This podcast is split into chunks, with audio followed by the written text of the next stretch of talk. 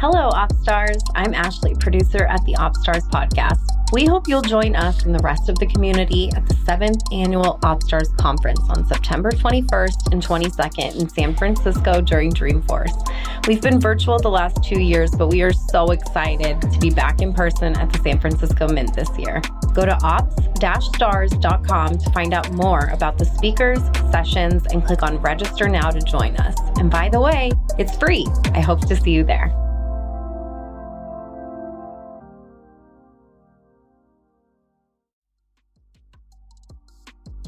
The better approach is to know more about their context and leverage it.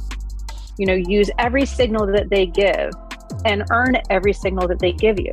There's plenty of ways that you can help a buyer out once you know more about their context, whether that's through content or whether it's through benchmarking. There's just a thousand different things that are not that easy to pull together. There's it's sort of like these thousand points that you're trying to keep track of at the same time.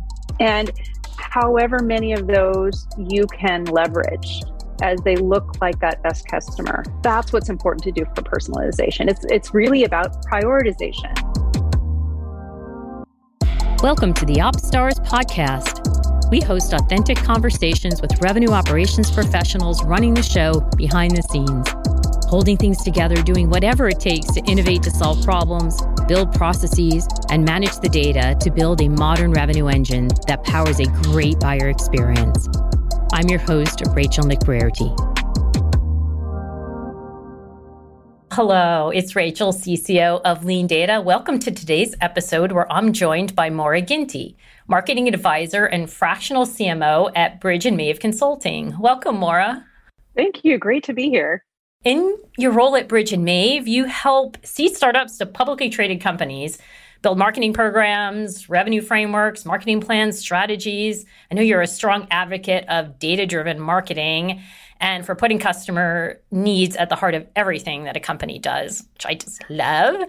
Looking forward to talking to you today about what does it mean to be more data driven in marketing and get your perspective on how can companies do a better job identifying maybe the right counts to focus on and how to personalize experiences to win those customers.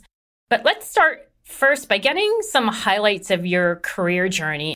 Oh, absolutely. So I started back in the bronze age of digital marketing. My first job out of college was at internet.com. That was quite a ways ago. I still keep in touch with some of the original crew.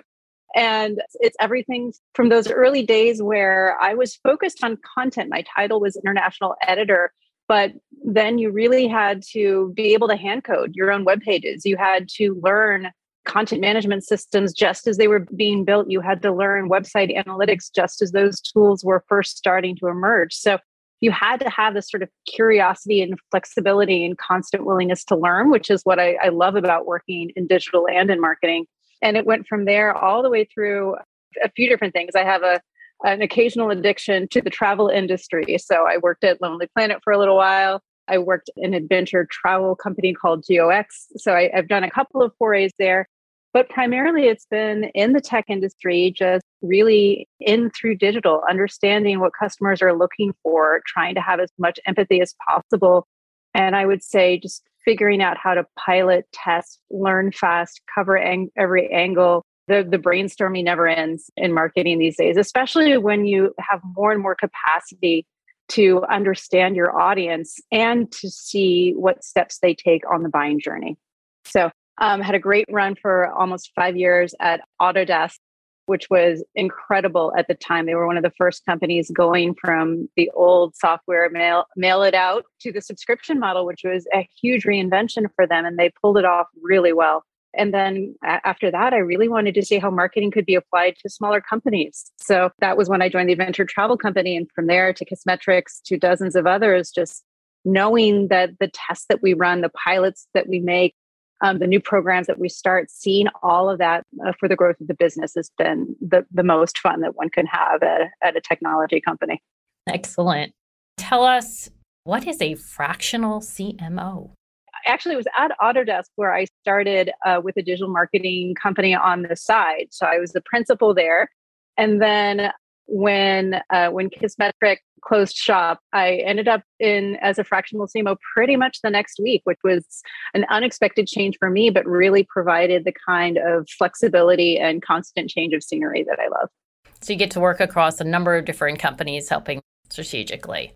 How do you think about the strategy, who you're going to go after, and do you use the data to determine that, or do you feel you need to really understand your best fit customers and who you're going after? Is there a strategic, a foundational component before you jump into digital? Absolutely. And a lot of it just starts with listening and challenging your assumptions which is a great thing that I felt I learned from the travel industry. Actually, just you have to recognize what things are assumed, what truths are considered uncompromisable at the business. So you may think you're selling to one group. I've been at enough companies to see that that's wrong. So the, there's a ton of assumptions that each company makes, but the markets are constantly moving. The buyer challenges are constantly moving. The competitive landscape is constantly moving.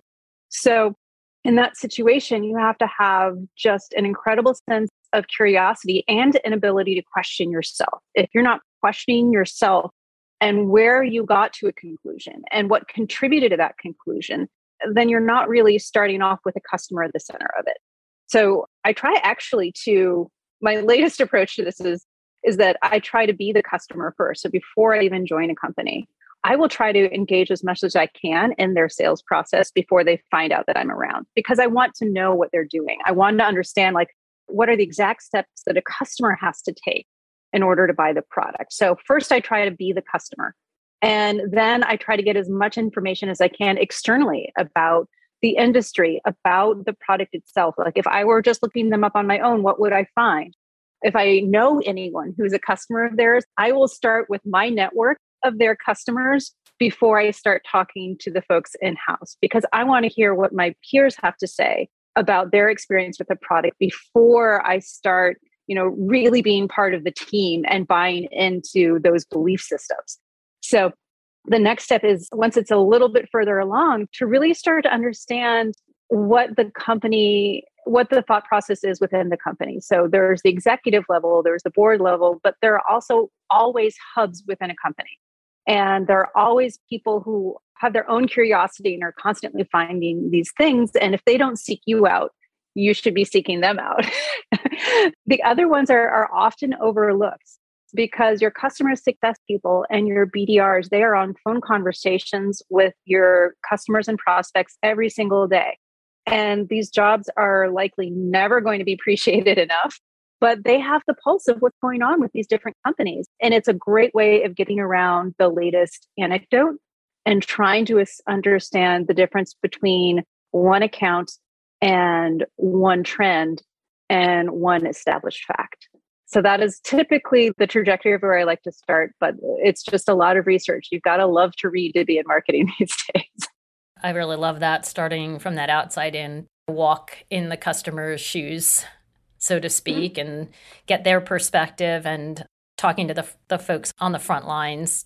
You know, are there other other methods that are more data driven? Once I'm in house, I feel that I'm really lucky to have been in house with some really excellent data teams.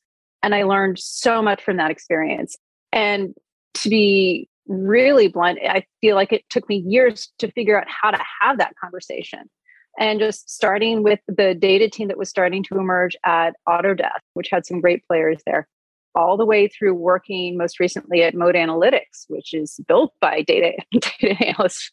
So all of that trajectory has really been how do you have that conversation? How do you uh, use their analytical expertise and your domain expertise to get to the right questions and answers and to look at what information you find without jumping too quickly to to a bias and assumption or an answer before you've got the total picture so figuring out how to ask those questions.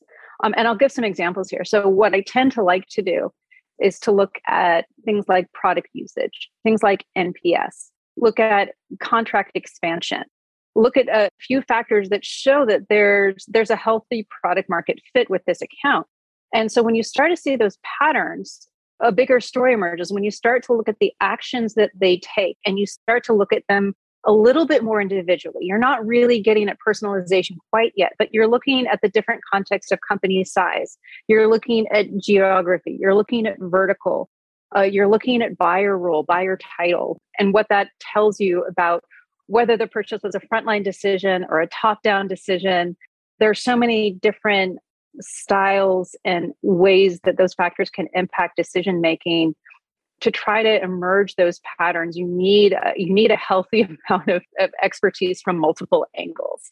So and, and you need to understand also what it means for the the buyer at hand. So for example everyone is really concerned about different forms of product usage. And low product usage can be that they're just getting enough of what they want. Medium product usage is, is, is harder to interpret. High product usage could mean that they're leveraging the product really well or that they're hitting walls. And those two things can look exactly the same.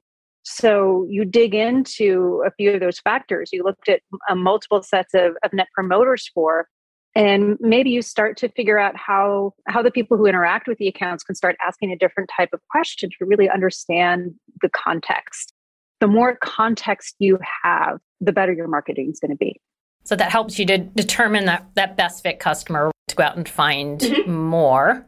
Love that. Customer base is full of such great data. Absolutely. And then you have the the win-loss analysis. So you start with the customer base because then you can try to figure out like where are the best fits? How are they using the product? What do they really value about the product? And then there's the whole side conversation about value-based pricing, which is really important for every business to figure out too. And then you go back to well well what is the buyer journey like? Is is the buyer journey that we're insisting upon is that matching the way our customer wants to buy? Do they want more product led growth? How many conversations do they want with a salesperson? How much technical assistance do they need? How much implementation will they really require? Those are all different answers depending on again size of the company the role of the buyer if the buyer is different than the person who's going to implement it there are so many different factors there that can really cause a completely different answer yeah so there's the context of the customer and then the context of the of how they buy so i'm, I'm kind of curious on that front when we think about there's the account and the account behaviors and what we think the mm-hmm. product mm-hmm. is delivering into that account and then there's the individual do you often see a relationship between how that individual wants to buy and the company they work for or are those two separate things yeah that's where personalization gets really tricky because there is individual and then there is company culture. And you see both, right? You see companies that really see the need for a product and will keep it beyond any individual champion. And then you see individual champions who will bring in their toolkit, whatever business they go to. So you have you have CMOs who will go in and they will bring in the same marketing tech stack every single time. And they may evolve it once every couple of years. They'll they'll bring something new in, they'll throw in something else, they'll try something different. But there's there is that sort of account loyal, which is the company culture. What are they looking for? What are they prioritizing? How do they engage in technology? How carefully do they track their operating expenses? There are a ton of things like that. Do they require different levels of security or di- different levels of approval? Do they trust their frontline to make purchases and to what amount? There are just dozens and dozens of questions like that that are they're really company culture. But you have to figure out whether it's one or the other. The other interesting thing about some roles, and I think marketing is one of those, where there's a rapid sea change and, and people will come and go from companies really, really quickly. And if you're depending on that individual advocate or champion, the deal is lost as soon as they leave. And, and that's not the best situation. You want that depth of account penetration and you really have to use all the signals at your disposal to be able to get to it. So, as you go through disseminating all this information, what does it end up looking like? I know it's a very tactical question, but what does it end up looking like so that you can action it? I think it ends up looking like very, very different things at different companies because there is like this culture component to how you handle it. I've seen it get so detailed to where there's a persona and the persona has a name and the persona has 50 plus characteristics and traits about them. And never was it so depressing as when I was at Lonely Planet and I realized that I'd gone from like global nomad to sort of the the urban weekend warrior. and I was like, oh, that is me. It was a sad moment. But when you see different personas of digital managers, if you go too far too deep and and you're worried too much about whether you've given them the right label, like the right brand of handbag that they would prefer to carry, then you've probably gone a little too far. You've, you sort of taken your persona a little too seriously. And the risk is that you could alienate someone who fits just as well, but doesn't dress the same, for lack of a better metaphor. So the persona is one version. I think I'm evolving my thinking around that where persona is really as relevant without the use case. There's the persona, but then there's what are they trying to get done at the end of the day? What's the problem that this person was asked to solve? And sometimes that is easier as a spreadsheet because you have at least a set of signals. The most important thing, whether it's a PowerPoint with a list of names or whether it's a spreadsheet that talks about more specifics around company size, what their tech stack is, what vertical they're in, and how many content pieces they download before they want to engage in a sales conversation. Those are all signals to track.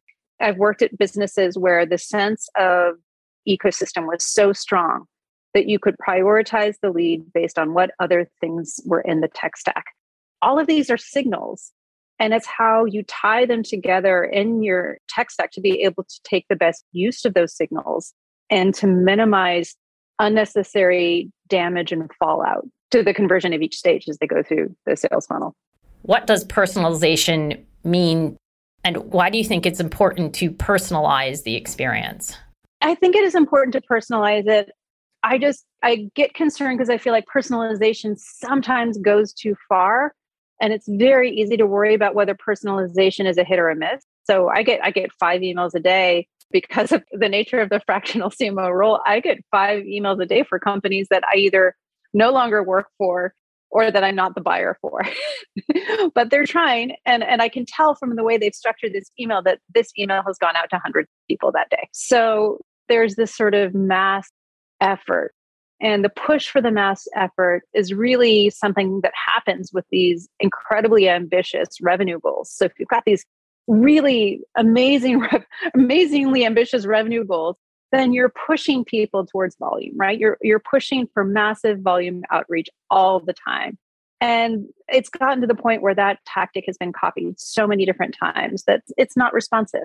There's a reason that email open rates have gone down substantially year after year after year. We just abuse email over the decades. The better approach is to know more about their context and leverage it. You know, use every signal that they give and earn every signal that they give you. There's plenty of ways that you can help a buyer out once you know more about their context, whether that's through content or whether it's through benchmarking. There's a thousand different things that are not that easy to pull together. It's sort of like these thousand points that you're trying to keep track of at the same time. And however many of those you can leverage as as they look like that best customer that's what's important to do for personalization. It's really about prioritization. Sounds like timing when yes. it makes sense for them and rather than blast emails out there hoping something sticks. If there's any way to get the yeah. signal that it's the right time and the right fit. But we don't often think about that. I really like that. We really don't. That's what I meant. Like, I, I like to go outside in because once you're in with your own tribe of people at your company, you start to prioritize where we are in the quarter like oh what do we need to do to make the number this quarter? And then you're shifting your tactics to what moves faster for you and not what's right for the customer. And that's that's a dangerous game to get in because then you're just commoditizing you're throwing out deals you're discounting too fast. There's a lot of bad habits that come from that that are great in the short term but horrible in the long term. So the, the more you know, the more you can prioritize. And that's why you start with looking at the customer. If you start by looking at what a really good customer fit is, then you know who to prioritize as these accounts come in. You know that this is the group that really requires the attention of personalization. It requires as many different levers and using as much context as you can to be effective because you know this could be a great partnership for both sides and the rest of it is prioritizing uh, what you know and don't know if you if you don't know much then figure out what ways you can find out figure out how you can be asking questions how you can be learning the, the worst thing you can be doing is having your BDR, your AE, and your sales engineer ask the same set of questions three times before they can even see a demo. That's a horrible experience for a customer. Like they must feel pretty pretty annoyed that they ever clicked on a schedule a demo button. they thought they were going to get that instant. So we we all know that that's how it happens, but there are going to be plenty of accounts over time across all industries that will want a conversation and that will not. That's why we're seeing such a change with product led growth because there is a growing population of people who wants minimal contact with sales, which somehow also still survive this big switch to inside sales. so, so sales, of course, is truly resilient. There's always going to be a need for that consultative approach. There's always going to be need to pull all the different parties together and hustle through the paperwork. It's not that sales is going away, but there's going to be different levels of sales engagement for different products, different company types, and different verticals. It's all about context. What I'm hearing here, it's about prioritization, using data to sense the right time, going after the right customer. Yeah. But it's something that you almost have to prove because it's really hard to change the, the volume habit, isn't it? Mm-hmm. It is. The, the volume habit is the worst thing to change. And when you think about it, if you know what a successful customer looks like and you can identify 50 lookalikes, do you really want to keep that mm-hmm. same larger, larger average for that group? Do you really want a 30% conversion for people who look just like your existing customers? that's laughable. that, that would be a failure. But you know, if you have a higher percentage in that group, that allows you to leverage these volume plays in other places. It's, it's not like there's no place for mass outreach. Marketing is all about like starting out with brand awareness and trying to get your name out to as many people as you can and getting that recognition. But that doesn't mean you pummel them with five emails a day so they remember your name and irritation. So what is what are some of the biggest challenges you see in really having organizations figure out their correct segments and then move toward more personalized approach? I think there's a couple things that are hard. I was I was thinking about this this morning. I think one of the hardest things is that it's so easy to fall in love with your own company and your own product. And it's so hard to recognize that there may be a limited space for that product to thrive. It's hard to see that not everyone is going to benefit by buying what you're selling. And it's not a failure either. It's just that we've built this model of constant aggressive growth. That's really what the, a lot of tech, a lot of the venture capital principle, a lot of the, the multipliers are all based on this high potential for massive, rapid growth. And while those things are possible and they happen easily when you have that very rare product market fit, it is not normal. And, and it's so easy to want to be one of those. It's so easy to want to be Slack or to want to be one of the, the dozens. But the, that causes hundreds of other companies to go under because they're so in love with their own product and idea that they're not willing to reshape it based on market changes. They're not willing to think through which customer they should be serving because everybody wants to go up market to enterprise. So there's there's a lot of peril in different versions of, of falling in love with our own ideas. I think when you start out, you are trying to figure out your market fit. But what are the challenges to try to get a company to shift gears and go, yeah, I do have to define this best fit customer and design this experience? Yeah. There's probably a point where you start off with just, yeah, you're not quite sure. But as you mature, you need to develop more rigor. Is there a challenge in making that transition? And I would assume you might be brought in to help companies make that transition. Yeah, it, it's finding that, you know, establishing that pattern of product market fit at the beginning. But this is the other way that you can fall in love with your own idea is that you don't recognize that the landscape changed. You you launched a new product. It may not fit the same way. You you feel like there's the sense of that once you've started to find evidence of product market fit that that is then established forever and that is finite. You you can establish product market fit and it will last until there are new entrants or other exits or other expansions until there's a recession or maybe a pandemic. Maybe there's a new market that you enter that has completely different requirements but because you did so well in the first market it's so hard to, to try to you see so many companies that are even already really successful run up against that wall because it's so incomprehensible that a new market is starting all over again. So there there are so many ways that you have to start all over again. And if you don't have the curiosity to to listen and research and investigate and experiment, then it's just sort of a passing fad. What are the early warning signs that you might sense to know that you're going to be hitting that wall? I think your customers will start to tell you. That's what I've seen. If you have a good set of product market fit, you're going to hear from people. They're going to start leaving, but they're going to tell you before they start leaving. There's also a lot that can be recovered unexpectedly. Like you may enter a new market and you may be unsure about how to pursue it, but if you're flexible and you go back to to that position of learning you may discover new ways that an acquisition could work or new markets where where a product can really thrive and that can be by location or it can be selling to a completely different audience I, I remember doing a project for one company where they had been selling to agencies and then out of nowhere all of these accounting firms just fell in love with them. This this software works so well for accountants, which was really lucky because it's a this ICP is, is nationally certified and registered. They have very consistent role naming. Like you you know where to find these people. There are established lists. Like that is that is a lucky situation. So you, you it may not be the audience you thought you were going after, but you have to be willing to be open minded about it. And then wonderful things can happen if, if you evolve with your customer base instead of deny what's happening. So, do you build this capability in your own company? Do you have as part of your operations team? Do you need to hire consultants like yourself? Can you do this for yourself? Can you reevaluate? I think you can. I think you can. I think it's tricky because these are a lot of ideas that people see when they first join. And the hardest part about strategy is figuring out the timing. It's, there's so much about timing that plays into your marketing goals quarter after quarter, year after year.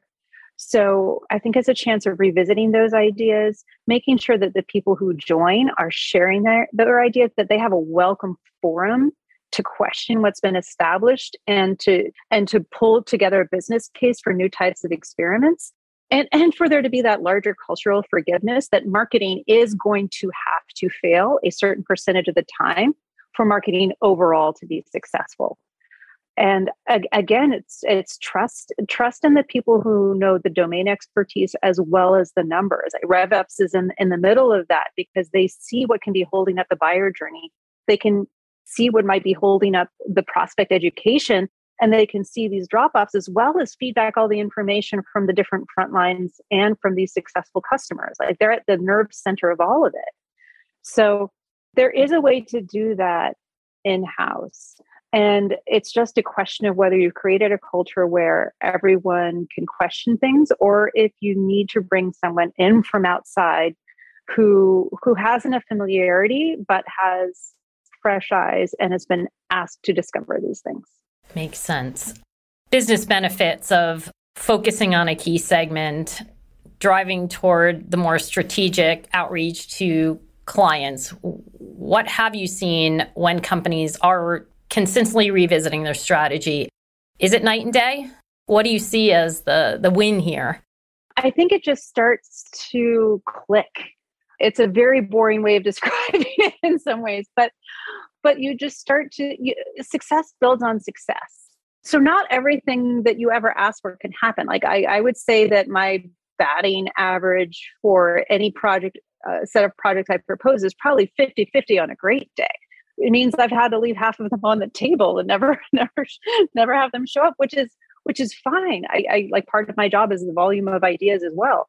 So I think when you start to see those successes, you start to see that that temperature change. You start to see more ideas come forward, and then it it creates a virtuous cycle of not just having an openness to ideas, but having these direct and necessary conversations about how the business prioritizes what they want to do. And I am one of many people who I'm fine if you shoot down my idea. I just don't, I need to know why and I need to know when to try again. like, I, as long as that prioritization is clear, I think you end up with a pretty healthy environment. And no company is perfect, no decision is perfect.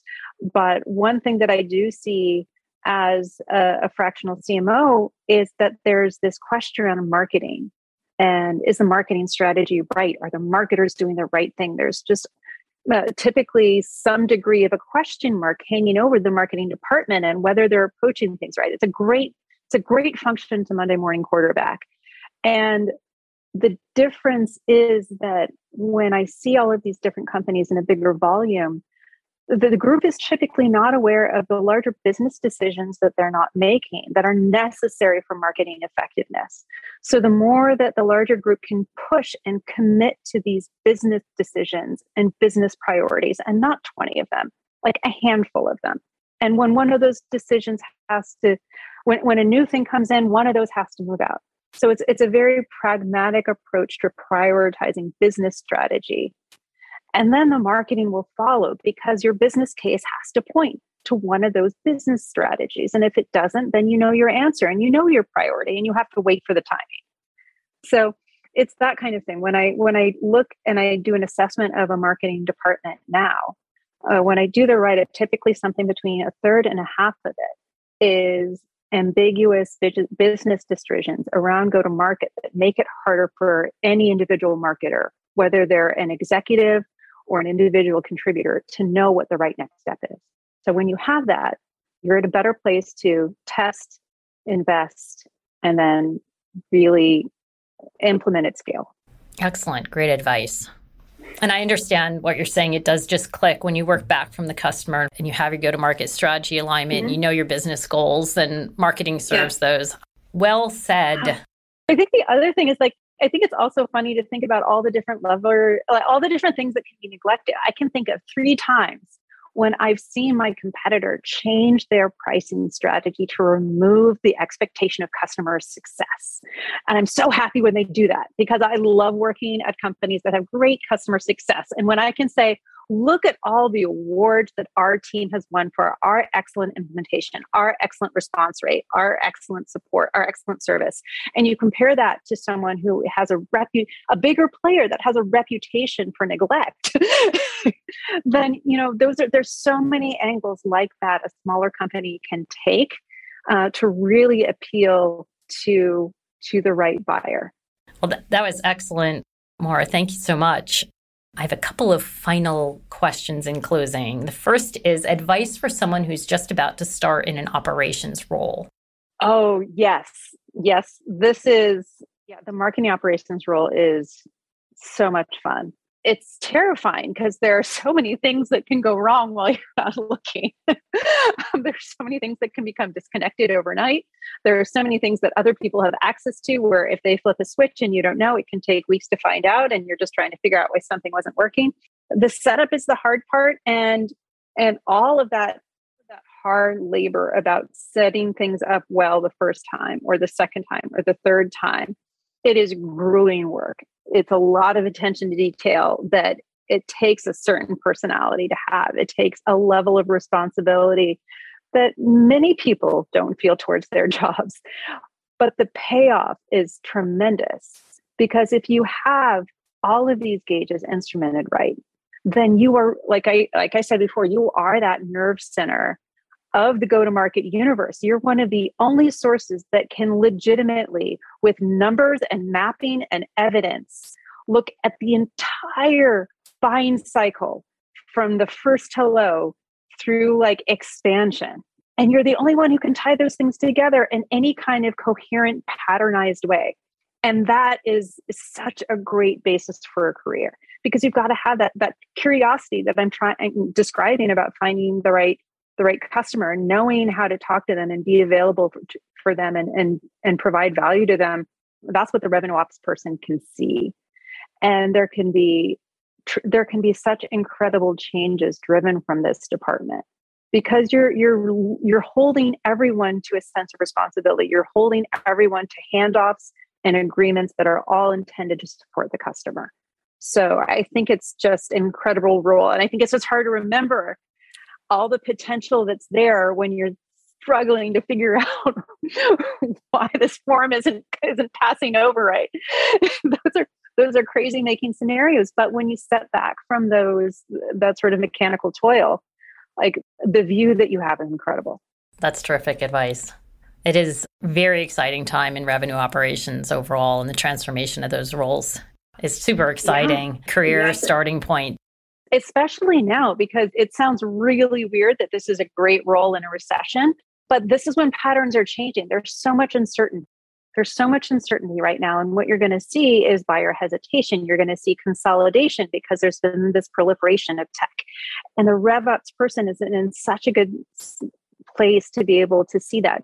Like the business case now has to be really bullet, bulletproof and, and ROI has to be so tangible. And and it's really RevOps that has like the exact line of sight on all of it. Excellent. And final question Who in the world of operations would you most like to take to lunch? That is a hard question. There are so many good people in operations. I think, yes. I would have to say uh, Greg at CloudKettle just because I know we like the same restaurants. Such a cheating question. I believe he said you as well. So I think I'm going to have to make that happen. yeah, yeah. We'll pick out the restaurant. They're opening up Cyrus again in, in, in the Bay Area. So. Okay, it's a deal. I'll take both of you to lunch. Sold. All right. Thank you, Mara. This was excellent. Really appreciate you sharing your insights and perspective. It's so great to catch up with you as well. Great. Have a great day. The OpsStars podcast is brought to you by LeanData. To find out more about us and our suite of Salesforce native products for marketing, sales, and revenue operations, head to leandata.com. And then make sure to search for OpsStars in Apple Podcasts, Spotify, and Google Podcasts, or anywhere else podcasts are found. Make sure to click subscribe so you don't miss any future episodes. On behalf of the team here at OpsStars and LeanData, thanks for listening.